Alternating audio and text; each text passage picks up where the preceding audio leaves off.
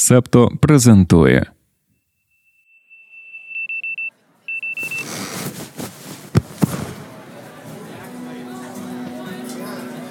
Сьогодні ми розпочнемо не так, як зазвичай, і для цього є чудова причина. 206-й випуск ранкового допіо виходить за підтримки магазину настільних ігор Гавіал.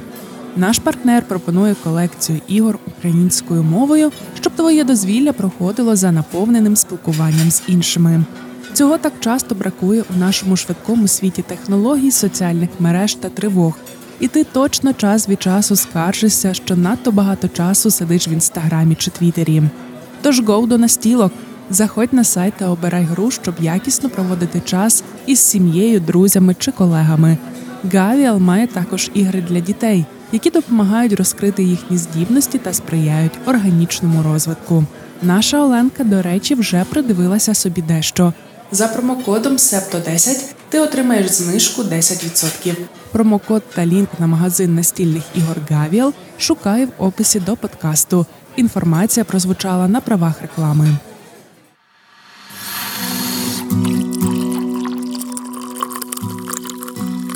Понеділок, 29 січня 2024 року. Ранкове допіо. Випуск 206.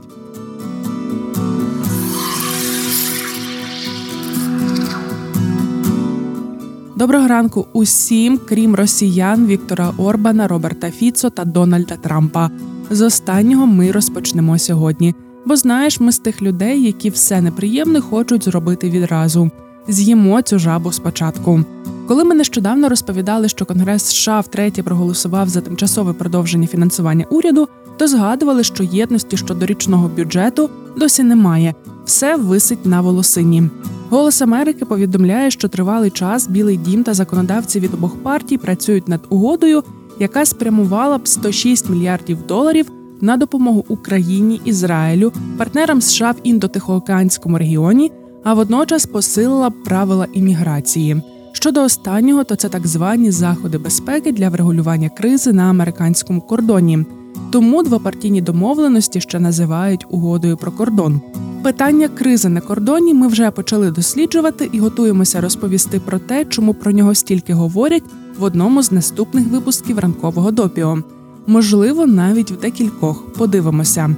Коли ми пишемо цей фрагмент, у США саме розгортається конфлікт між Білим домом і владою Техасу.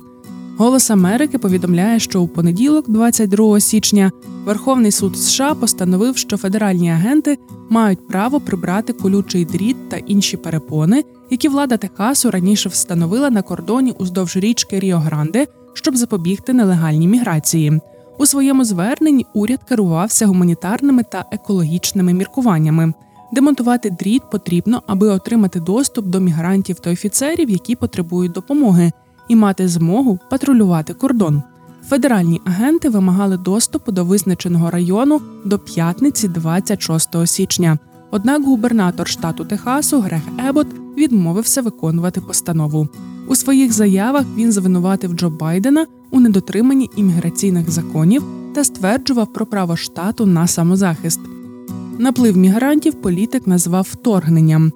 Деякі змі повідомляли про плани Техасу залучити волонтерів з військового департаменту штату для патрулювання кордону. Можливо, коли ти слухаєш цей фрагмент у понеділок, там вже розпочалася громадянська війна. Зараз повернімося до двопартійної угоди, яка дуже нам всім потрібна, і взагалі видається такою, що цілком може влаштувати різних гравців американської політики. Може, але не влаштовує. Минулого тижня американські медіа писали, що Дональд Трамп приватно тисне на сенаторів від республіканської партії, щоб вони розірвали угоду про кордон. Але чому невже це не Дональд Трамп ще під час своєї першої кампанії у 2016 році так непокоївся за безпеку США вздовж мексиканського кордону? Невже не він так опікувався цим питанням під час свого президентства? Невже це не його прихильники у конгресі зараз постійно говорять про кризу на кордоні? Чому ж він проти, щоб виділили фінансування на вирішення цих проблем? Мабуть, тому що він просто хоче проводити передвиборчу кампанію, а також вирішення питання кордону саме завдяки йому. Видання Хавпост спілкувалося з людьми, обізнаними із ситуацією, але які побажали залишитися неназваними. За їхніми словами, Трамп безпосередньо звернувся до кількох сенаторів від республіканської партії і сказав, щоб ті розривали угоду, оскільки він не хоче, щоб Байден зарахував її собі як перемогу напередодні виборів. Такі трампівські втручання призвели до ще більшого безладу в республіканській партії і розбурхали чимало емоцій під час закритої зустрічі між республіканцями Сенату. Сенатори і сенаторки розділилися на два табори: тих, хто вважає, що республіканці повинні прийняти угоду, і тих, хто виступає проти неї будь-якою ціною. Цитуємо анонімне джерело Хавпост. Раціональні республіканці хочуть угоди, тому що вони хочуть забезпечити підтримку Україні та Ізраїлю і фактичного вирішення проблеми кордону. Але інші бояться Трампа або ж вони є групою хаосу, яка ніколи не хоче нічого ухвалювати. Кінець цитати. У четвер лідер меншості республіканців у сенаті Міч Маконел сказав своїм однопартійцям, що він досі повністю підтримує двопартійну спробу розробити пакет, який поєднує реформи безпеки кордону та допомогу Україні. Але досі залишається відкритим питання, чи зможуть ці зусилля витримати натиск Дональда Трампа, який дуже хоче зробити хаос на кордоні центром своєї президентської кампанії.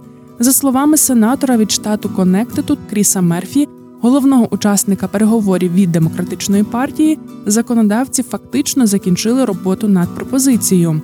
Далі все залежатиме від республіканців. Навіть якщо Сенат схвалить законопроєкт, його перспективи все одно залишаються туманними в палаті представників. Про Трампа більше не будемо, але про США продовжимо.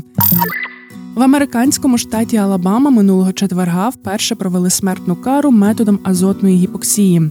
Так стратили Кеннета Юджина Сміта. Його ув'язнили в камеру смертників ще у 1988-му, коли визнали винним у скоєнні замовного вбивства. До речі, хвилинка цікавинка. Пам'ятаєш, як в американських детективах часто говорять про вбивство першого ступеня, маючи на увазі умисне. Читаючи про справу Сміта, ми довідалися, що виявляється не в усіх американських штатах однакова типологія вбивств. Наразі 27 штатів і федеральний уряд дозволяють смертну кару, і кожен має власну термінологію для правопорушень, які караються смертю. Більшість використовує знайомий нам зі серіалів термін вбивство першого ступеня. Інші можуть використовувати термін вбивство при обтяжуючих обставинах, а деякі просто вбивство. Штат Джорджія використовує термін зловмисне вбивство. У семи штатах є злочин, який називається Capital Murder. Ми не знаємо, як краще це перекласти. Серед цих семи штатів є Алабама. Тож офіційно Кеннета Юджина Сміта засудили до смертної кари за Capital Murder. Не всі ці злочини є паралельними між штатами. У деяких випадках вбивство першого ступеня є дуже широким терміном, який визначається низкою обставин, і лише вони можуть призвести до смертної кари. В інших юрисдикціях злочин, за який передбачається страта, має суворе визначення та відокремлюється від інших подібних злочинів. Кеннета Юджина Сміта засудили за вбивство жінки на прізвище Сенет. Її знайшли у власному домі зі смертельними ножовими пораненнями. Усе скидалося на пограбування. Пізніше виявилося, що вбивство замовив її чоловік, преподобний Чарльз Сенет. Він хотів отримати страховий поліс, щоб покрити борги, тож замовив вбивство дружини та інсценування пограбування. Замовник наклав на себе руки, коли вилізла правда про його участь. Повертаючись до першої страти азотом, станом на серпень минулого року у в'язниці Вільяма Холмана в Алабамі утримували 165 людей, засуджених до смертної кари. Тоді їм роздали копії протоколу про страти для підпису. У цьому документі був абсолютно новий розділ, присвячений смерті від гіпоксії азотом. Страті Кеннета Юджина Сміта передували місяці судових баталій щодо того, наскільки конституційним є використання азотної гіпоксії під час смертної кари, оскільки, як відомо, її ніколи раніше не застосовували в таких умовах. Керівники в'язниці тримали в секреті від громадськості багато деталей про те, як вони будуть упроваджувати новий метод. Правозахисні та медичні групи попереджали, що спроби Алабами застосувати неперевірений метод страти прирівнюються до експериментів на людях. Адвокати Сміта стверджували, що вони дійшли до Верховного суду США. Увечері в четвер Вищий суд країни відхилив його останній запит про втручання. Троє ліберальних суддів відзначили свою незгоду з постановою суду, яка не пояснювала аргументацію більшості. Чому взагалі новий метод вирішили застосувати для страти сміта? Востаннє штат намагався виконати вирок у листопаді 2022 року. Тоді співробітникам в'язниці не вдалося знайти вену, щоб поставити чоловіку смертоносну крапельницю. У поєднанні з апеляціями в останню хвилину було неможливим завершити смертельну ін'єкцію. Той випадок зі смітом був третім поспіль, коли в Алабамі не змогли провести страту шляхом ін'єкції, і влада штату видала наказ призупинити виконання смертних вироків та перевірити усі процеси. Департамент виконання покарань штату Алабама відхилив заклики щодо перевірки третьою стороною та провів внутрішній контроль. Публічний звіт, до речі, так і не опублікували. Натомість, у лютому 2023 року повідомили про чотири зміни в процедурах смертної кари, зокрема, отримання нового обладнання та наймання додаткового медичного персоналу. Власне, тут і з'явився оновлений протокол з азотною гіпоксією. Що нас дуже здивувало, у США є сайт із розкладом виконання страт. Тобі не здається, що світ десь колись звернув не туди. Добре, що в нас смертна кара є забороненою. Про останню страту в Україні можна подивитися в кіно у фільмі Філіпа Сотніченка Ля Палісіада. Сходи неодмінно. Так, жодна судова система у світі не застрахована від помилок. Наша дуже далека від ідеалу і часто помиляється. Добре, що вона не має можливості чинити фатальні помилки. Ну і продовжимо наші рекомендації. Спільнота, до речі, їх щомісяця отримує. Ще порадимо тобі фільм 2019 року Судити по совісті. Це реальна історія, яка колись сталася у тій самій Алабамі. Волтер Макміліан зі своїм молодим адвокатом оскаржував звинувачення у вбивстві та смертельний вирок. Без спойлерів, але хочемо заохотити тебе глянути цю стрічку, тому скажемо, що це історія з хорошою кінцівкою. Коли востаннє тобі доводилося робити щось вперше. Ось у Японії жінкам вперше дозволили взяти участь у хадака Мацурі. Це така церемонія у синтоїстському храмі міста Інадзава, коли майже голі чоловіки проганяють духів. Вони займаються подібним вже більше тисячі років, і цьогоріч організатори вперше допустили близько 40 жінок. Утім, жінки мають бути повністю одягненими. Вони зроблять ритуальні підношення бамбукової трави, але не зможуть взяти участі в кульмінації фестивалю Муміай. Як ми розуміємо, це та сама битва з духами. Головний священник храму, який приймає хадака Мацурі, Дайго Фуджінамі, каже, що рішення допустити жінок ухвалили через похилий вік багатьох місцевих чоловіків. Водночас у храмі не прийняли пропозицію зробити церемонію відкритою для людей, що мешкають в інших містах. кажуть, це порушило б ключові ритуали. Ми також не збираємося порушувати ключових ритуалів. Секретна частина спільноті Септо розповімо сьогодні про годинник судного дня. Підписуйся на Patreon чи BuyMeACoffee і також все почуєш. Упс, цю частину можна послухати лише на Патреоні. Доєднуйтеся до спільноти, щоб отримати доступ.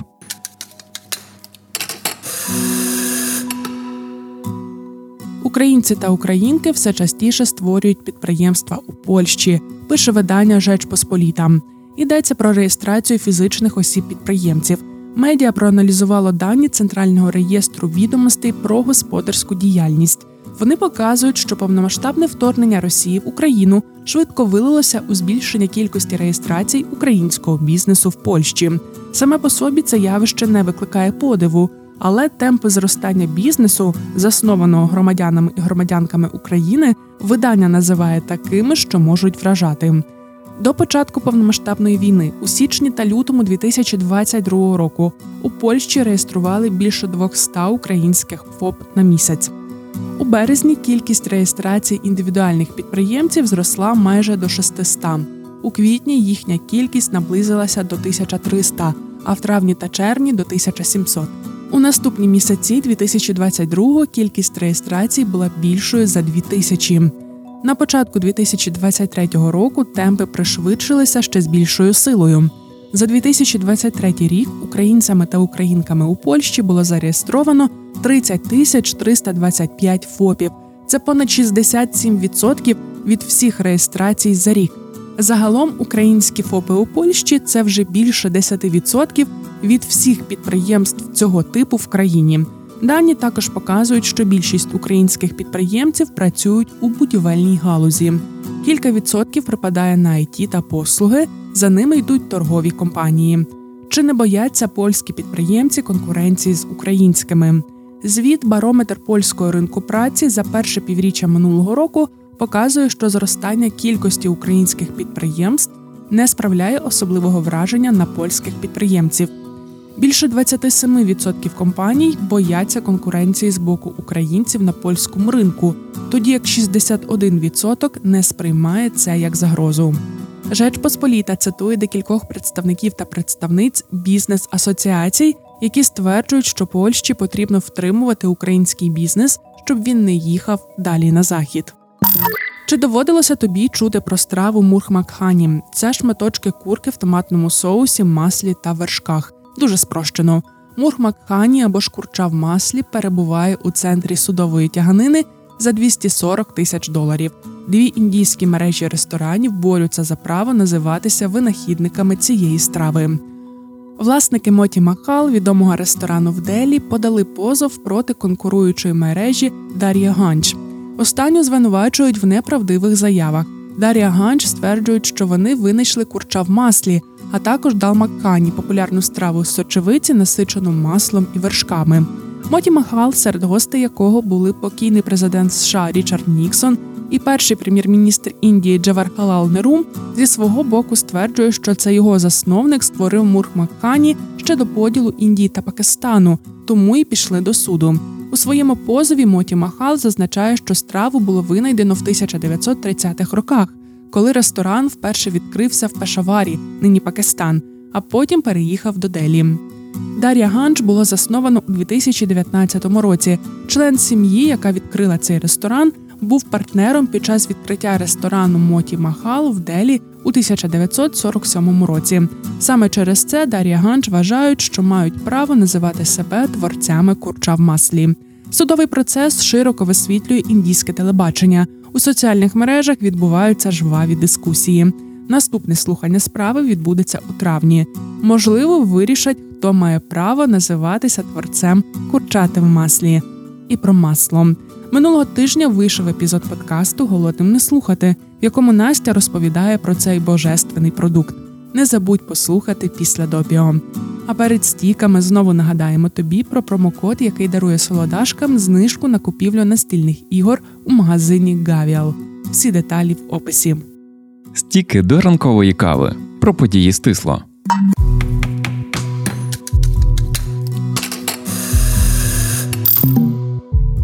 Європі спалах кору, і з цього приводу Всесвітня організація охорони здоров'я випустила термінове попередження. Європейський регіон ВОЗ охоплює 53 країни, включно з Росією та деякими країнами Центральної Азії. Найгірші справи в Росії та Казахстану. Зареєстровано по 10 тисяч випадків. У Західній Європі найбільше у Сполученому Королівстві 183. Кількість захворювань сильно зросла протягом останніх декількох місяців. З січня по жовтень минулого року було зареєстровано понад 30 тисяч випадків. Щоб порівняти, за весь 2022 рік зафіксували 941 випадок, зростання більш ніж у 30 разів. Очікується, що тенденція погіршиться, якщо люди не вакцинуватимуть своїх дітей. Кір може призвести до серйозних ускладнень, до вічної інвалідності та смерті. Він може вражати легені та мозок і викликати пневмонію, менінгіт, сліпоту та судоми. Міжнародний суд ООН виніс проміжне рішення у справі, в якій пар звинувачує Ізраїль у вчиненні геноциду в секторі Гази. У ньому зазначено, що Ізраїль повинен вжити всіх заходів у межах своїх повноважень, щоб запобігти актам геноциду в Газі, і що країна повинна дозволити надсилати більше гуманітарної допомоги в Анклав. Однак міжнародний суд не вимагав припинення вогню, як того вимагала пар, і закликав звільнити ізраїльських заручників.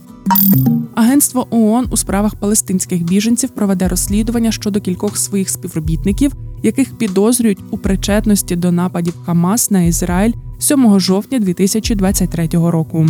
З ними вже розірвали контракти. США призупинили додаткове фінансування цієї організації та закликали Антоніо Гутереша, генерального секретаря ООН провести швидке розслідування. Президент США Джо Байден підписав розпорядження призупинити видачу нових дозволів на експорт скрапленого газу через небезпеку для глобальної кліматичної ситуації. Рішення стосується більше десятка запланованих терміналів навколо мексиканської затоки. Процес погодження буде відновлено, коли Білий Дім розробить нові критерії для оцінки впливу скрапленого газу на навколишнє середовище. У відні знайшли картину австрійського художника Густава Клімта, яка востаннє була представлена на публіці в 1925 році. Портрет Фройлейн Лізер колись належав заможній єврейській родині Лізер. Що було з нею далі, невідомо. Однак з 1960-х роботою Клімта володіла сім'я нинішніх власників. Існування портрета було задокументовано в каталогах картин художника, але оцінити його можна було лише за чорно-білою фотографією. Тепер можна насолоджуватися кольорами. Картину виставлять на аукціон 24 квітня від імені власників і правонаступників родини Лізар. Так передбачено Вашингтонськими принципами щодо конфіскованого нацистами мистецтва. Аукціонний дім Інкінські оцінив вартість портрета Фройлен Лізер в понад 54 мільйони доларів. Перед аукціоном картину продемонструють у Сполученому Королівстві Швейцарії, Німеччині та Гонконгу.